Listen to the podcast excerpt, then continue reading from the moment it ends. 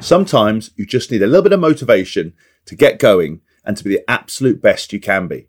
And these shows, recognised in the best performance and wellbeing category, certainly do that. The nominees are Rise with Us, Raising Your Game, the Everyday Adventure podcast, Truth and Tribe, the Running for Real podcast, Slice of Pie, the High Performance podcast, Charges with Rex Chapman. And the winner of the Best Performance and Wellbeing podcast is the High Performance podcast. Here's Jake and Damian with a few words to accept their award. Damian, we won. I know I'm absolutely ecstatic. So, congratulations, Jake, and thank you to everyone that was kind enough to vote for us.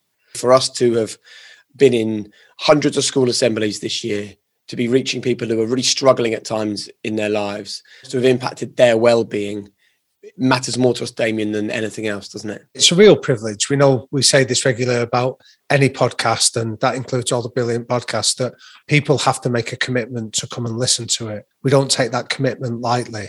Thank you. Thank you, everyone.